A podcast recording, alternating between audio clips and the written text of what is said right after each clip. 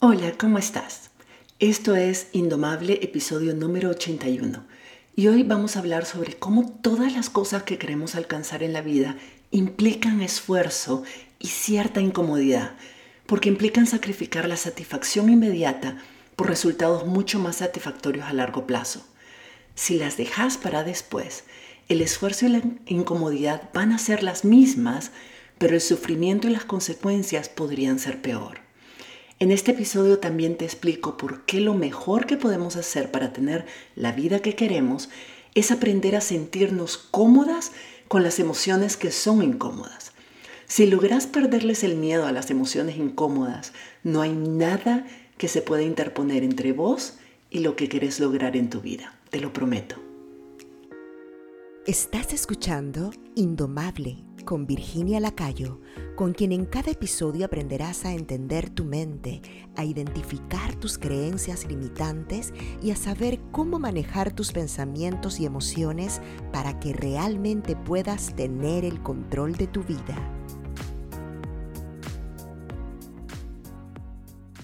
Las cosas que realmente importan en la vida, las metas que realmente queremos alcanzar, la vida que realmente queremos tener, las personas que queremos llegar a ser y el nivel de resiliencia mental y emocional que necesitamos para sentirnos seguras y felices con lo que somos, con lo que tenemos y con lo que hacemos, implican esfuerzo. Implica sentirnos incómodas por un momento. Implica hacer cosas difíciles, aburridas, tediosas, arriesgadas y que pueden incluso darnos temor de hacer. Pero si realmente te importa lograr tus metas, si realmente querés lograr la vida que soñás, tenemos que aprender a lidiar con esas emociones incómodas, aceptarlas como inevitables y hacer las cosas que tenemos que hacer a pesar de sentirnos así mientras las hacemos. Hay muchos casos en los que estar dispuesta a sentir emociones incómodas realmente nos da lo que queremos al final y sobre todo nos ayuda a crecer y desarrollar resiliencia mental y emocional. Y eso, mi querida amiga, es lo más importante que podemos hacer por nosotras mismas. Déjame hacerte una pregunta. ¿Qué es aquello que quisieras hacer? Porque sabes que el resultado es importante para vos, pero no tenés ganas de hacer.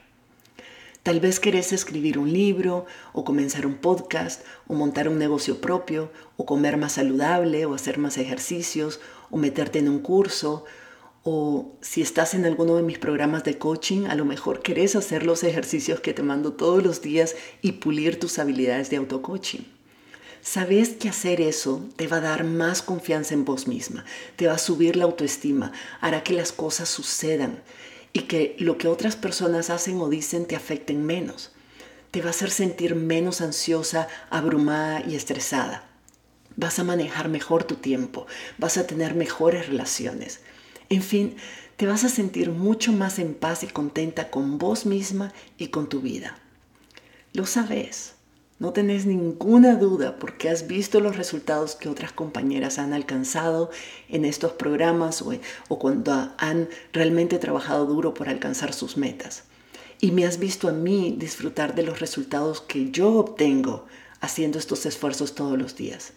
Y sin embargo, cuando se trata de hacer el trabajo que tenés que hacer, no lo haces no te dan ganas, estás muy cansada, no tienes tiempo, te parecen difíciles. Todas las excusas que nos ponemos cuando queremos obtener algo, pero no queremos hacer lo que tenemos que hacer para lograrlo.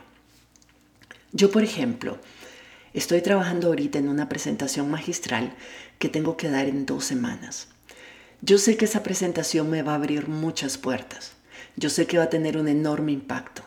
Yo sé que voy a estar súper orgullosa de haberlo hecho, pero la idea de hacerla ahorita me abruma, me estresa, porque quiero que sea perfecta, porque me da ansiedad, porque siento que hay muchas cosas en juego. Y sobre todo me estresa porque va a ser en persona y es en inglés. Y aunque yo manejo bien ese idioma, no es mi idioma materno. Entonces, obviamente tengo un montón de resistencia en prepararla. Hay una parte de mí que no quiere pero de verdad no quiere para nada hacer todo el trabajo que implica crear esa presentación. No quiero sentir todo ese estrés, no quiero sentirme ansiosa, no quiero sentirme abrumada. Si pudiera encontrar alguna excusa perfecta y pudiera cancelar ese compromiso, todo ese estrés, ansiedad, abrumación y miedo desaparecería instantáneamente. Hay una parte de mi cerebro que ve esa posibilidad como si estuviera viendo un pastel de chocolate. Hasta, hasta, hasta saliva mi cerebro con la idea. Y la verdad es que no quiero preparar todo ese trabajo y hacer esa presentación. Lo que realmente quiero son los resultados que voy a obtener después de haberla hecho. Y así somos todas. Queremos estar en forma, pero no queremos dejar de comer fritanga y hacer, ejercicios. Queremos independencia económica, pero no queremos montar un negocio propio. Queremos tener más clientes, pero no queremos hacer mercadeo. Queremos tener una pareja linda y estable, pero no queremos hacer el trabajo que implica construir una relación sana. Es normal, es humano. Y eso no solo sucede con las cosas grandes, con las grandes metas, sucede con todo, hasta con las chiquitas. Yo quiero tener una casa limpia y ordenada, pero no quiero limpiarla y ordenarla yo. Quiero que mi hijo asuma más responsabilidades domésticas, pero no quiero enseñarle mil veces cómo hacerlo y luego andar detrás de él insistiendo y pelearme con él porque no lo hace. Por supuesto que no me, no me dan ganas. Es mucho más fácil hacerlo yo y ya. Pero a la larga, yo sé que el costo es más alto si no hago ese esfuerzo ahorita. No solo creo que, por ejemplo, en el caso de mi hijo, que es mi deber como madre enseñarle a ser una persona responsable e independiente, pero además, si yo hago todo por él ahorita, me va a tocar hacer todo, todo el tiempo hasta que, no sé, se case y se vaya de la casa y no sé. Y la verdad es que no, no vale, no se vale. Casi todas, en el fondo, estamos conscientes de esto, pero igual no lo hacemos. Tim Urban hizo una charla de TED que se llama Dentro de la mente de un maestro procrastinador. Y está buenísima, vale la pena que la veas si no la has visto.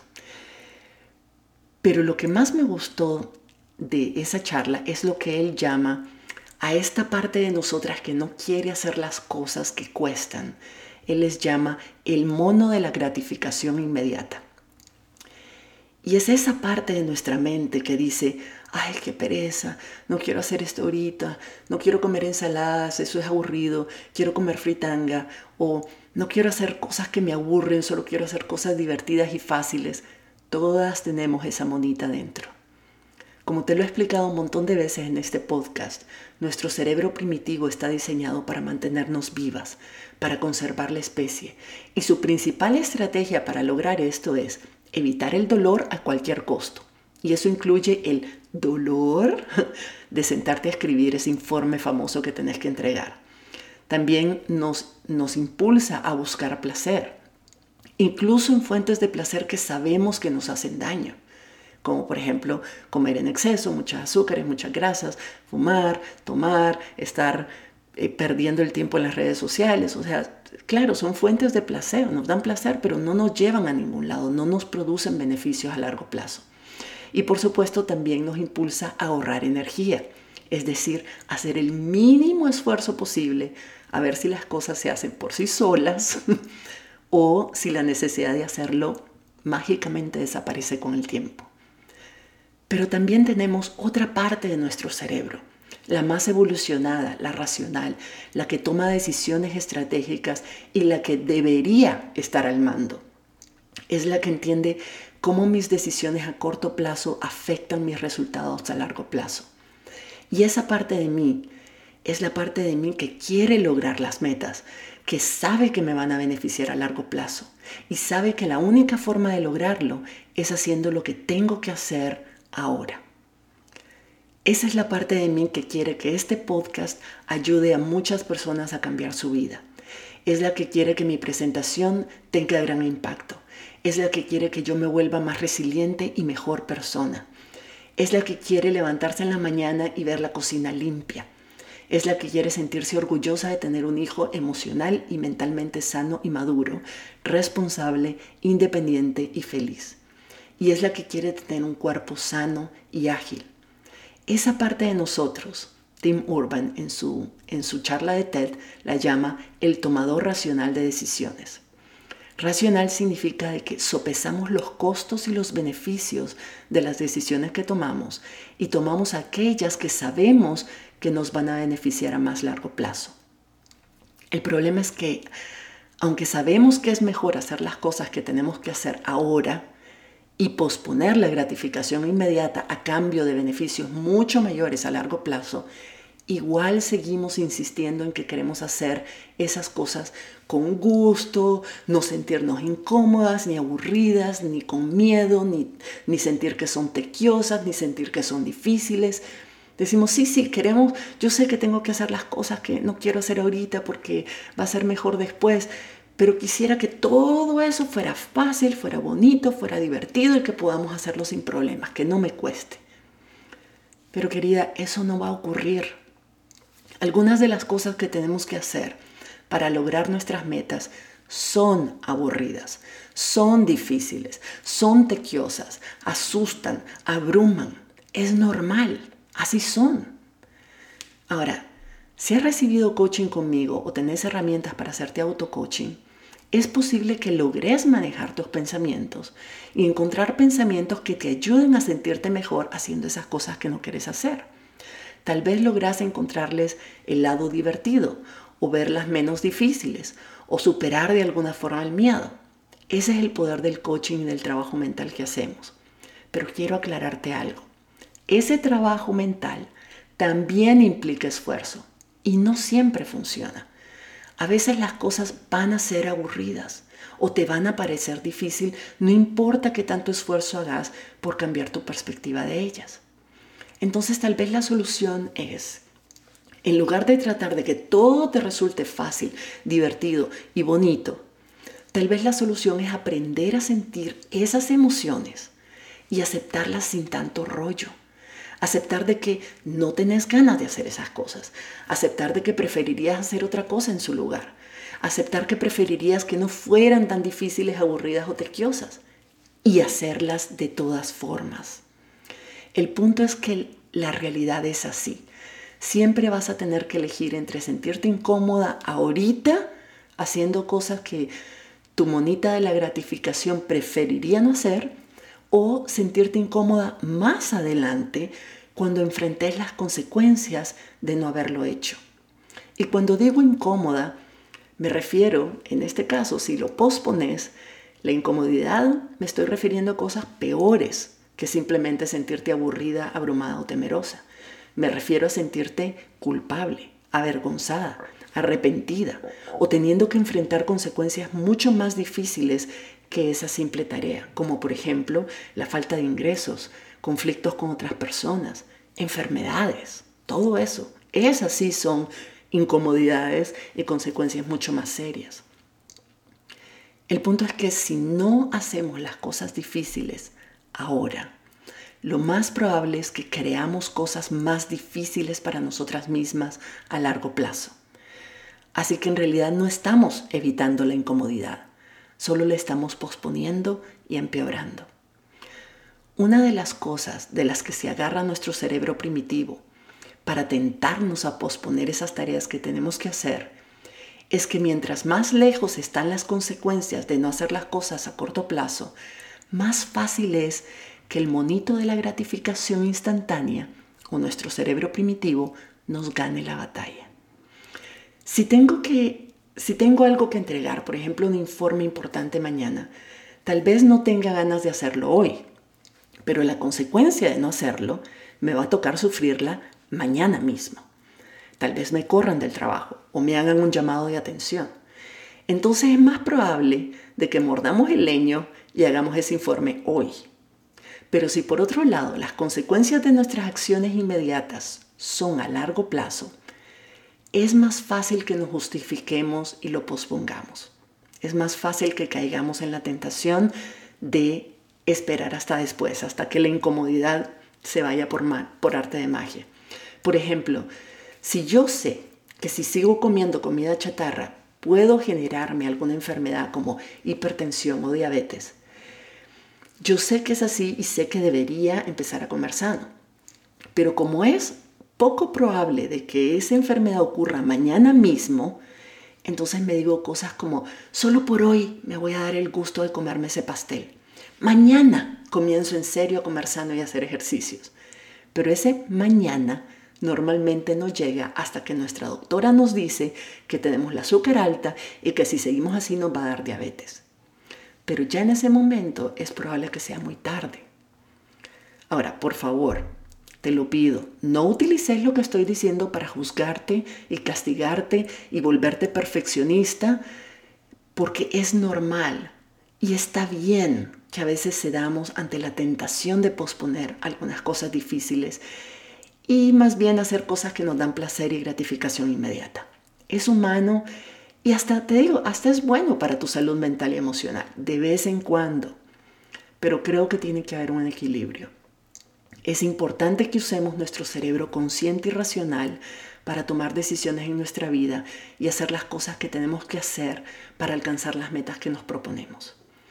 Y si somos más o menos consistentes con eso, entonces está bien darse un resbalón de vez en cuando y ceder ante la sensación eh, o la tentación de esa gratificación inmediata, pero no como norma, sino como excepción. Ahora, ¿cómo hago yo esto? ¿Cómo he trabajado yo esto? ¿Qué hago yo para no ceder a una tentación que es tan fuerte como posponer esa incomodidad que, voy a sentir si, si hago las cosas cuando las tengo que hacer? Lo que yo hago es que me programo, tomo decisiones por adelantado. Yo planifico mi año, planifico mis días por adelantado, planifico mis meses, mis días por adelantado, porque yo sé que si llega la hora del almuerzo, por ejemplo, y no he planificado qué voy a comer y no he comprado las verduras para hacerme la ensalada, la decisión en el momento la va a tomar mi monita de la gratificación y va a decidir que lo más fácil es simplemente comerme la pizza que sobró de la noche anterior. Entonces lo que yo hago es que planifico lo más meticulosamente posible mi día con anticipación para no darle chance a la monita de estar tomando decisiones en mi lugar en ese momento. Y pongo toda esa planificación en mi agenda y la consulto con frecuencia para saber exactamente qué es lo que yo decidí que iba a hacer a continuación. Si por ejemplo en mi agenda digo que voy a, me voy a levantar 15 minutos más temprano en la mañana para hacer por lo menos algunos ejercicios de estiramiento, desde la noche anterior preparo mi ropa y me preparo mentalmente para saber de que no voy a querer hacerlo cuando me levante, pero que mi meta no es preguntarle a la mona si quiere levantarse o no, porque obvio va a decir que no. Simplemente levantarme y hacerlo, punto. Hacerlo sin preguntarme. Entonces, antes de dormir todas las noches, por ejemplo, yo me, lavo los dientes. Yo lo hago en piloto automático. No me pregunto, no me estoy preguntando si tengo ganas de lavarme los dientes o no. Simplemente es algo que decidí hace años que iba a hacer todas las noches y ya ni chance le doy a la mona de decir ni pío al respecto. Con las cosas que son realmente importantes para mí, hago lo mismo. Simplemente planifico, tomo decisiones con mi cerebro racional y me digo, esto es lo que vamos a hacer, Virginia, y punto. No vas a tener ganas de hacerlo, pero lo vamos a hacer de todas formas. A veces estoy llena de trabajo y tengo proyectos importantes y urgentes y hacer este podcast, por ejemplo, implica que tengo que trabajar más tarde en la noche cuando ya estoy súper cansada. Pero no ha habido una sola semana desde que comencé en que yo no haya publicado algo. Decirme, ay no, estoy súper cansada, esta semana ha sido muy dura, así que por esta vez voy a dejar colgada mi comunidad y no voy a publicar nada. Ahí cuando sienta ganas de hacerlo hago otro episodio, pero ahorita me voy a ir a ver tele. No, ni se me ocurre. Este podcast es un compromiso que hice con vos y no voy a dejar de cumplirlo, punto. La mona no tiene nada que opinar aquí. En otras cosas tal vez, pero en esto no. El punto, mi querida amiga, es que cuanto más dispuesta estés de sentirte incómoda ahora, más fácil va a ser manejar esa incomodidad y menos incómoda te vas a sentir en el futuro. O mejor dicho, te sentirás muy bien en el futuro porque habrás hecho lo que tenías que hacer y no estarás pagando las consecuencias por ello. Por eso es importante distinguir entre la incomodidad paralizante y la incomodidad constructiva. Si hago las cosas que tengo que hacer ahora, me voy a sentir incómoda, pero estaré avanzando con mis metas y eso me va a dar algo de gratificación. En cambio, si pospongo lo que tengo que hacer ahora, podré sentir algún tipo de gratificación inmediata, pero no va a durar. Y lo que va a pasar es que después voy a tener que lidiar con otro tipo de emociones incómodas, como la culpa, la vergüenza, la abrumación, la duda, la decepción de mí misma, la frustración, el temor a las consecuencias, todo eso.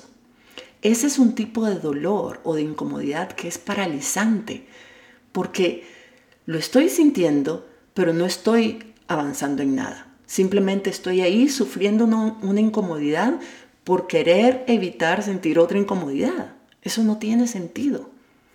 Entonces, cuando mis clientas me preguntan, ¿cómo hago para hacer lo que, tengo que, lo que no tengo ganas de hacer? Yo les digo, simplemente hacelo. Reconoce que no quieres hacerlo, reconoce la emoción que te provoca y hacelo de todas maneras. No solo vas a sentirte orgullosa de vos misma por haberlo hecho y haber avanzado con tus metas un poquito, pero sobre todo te vas a ayudar a desarrollar la habilidad de no dejarte mangonear por tu cerebro primitivo, por las emociones que te provoca. Y eso, querida, es lo mejor que puedes hacer por vos misma.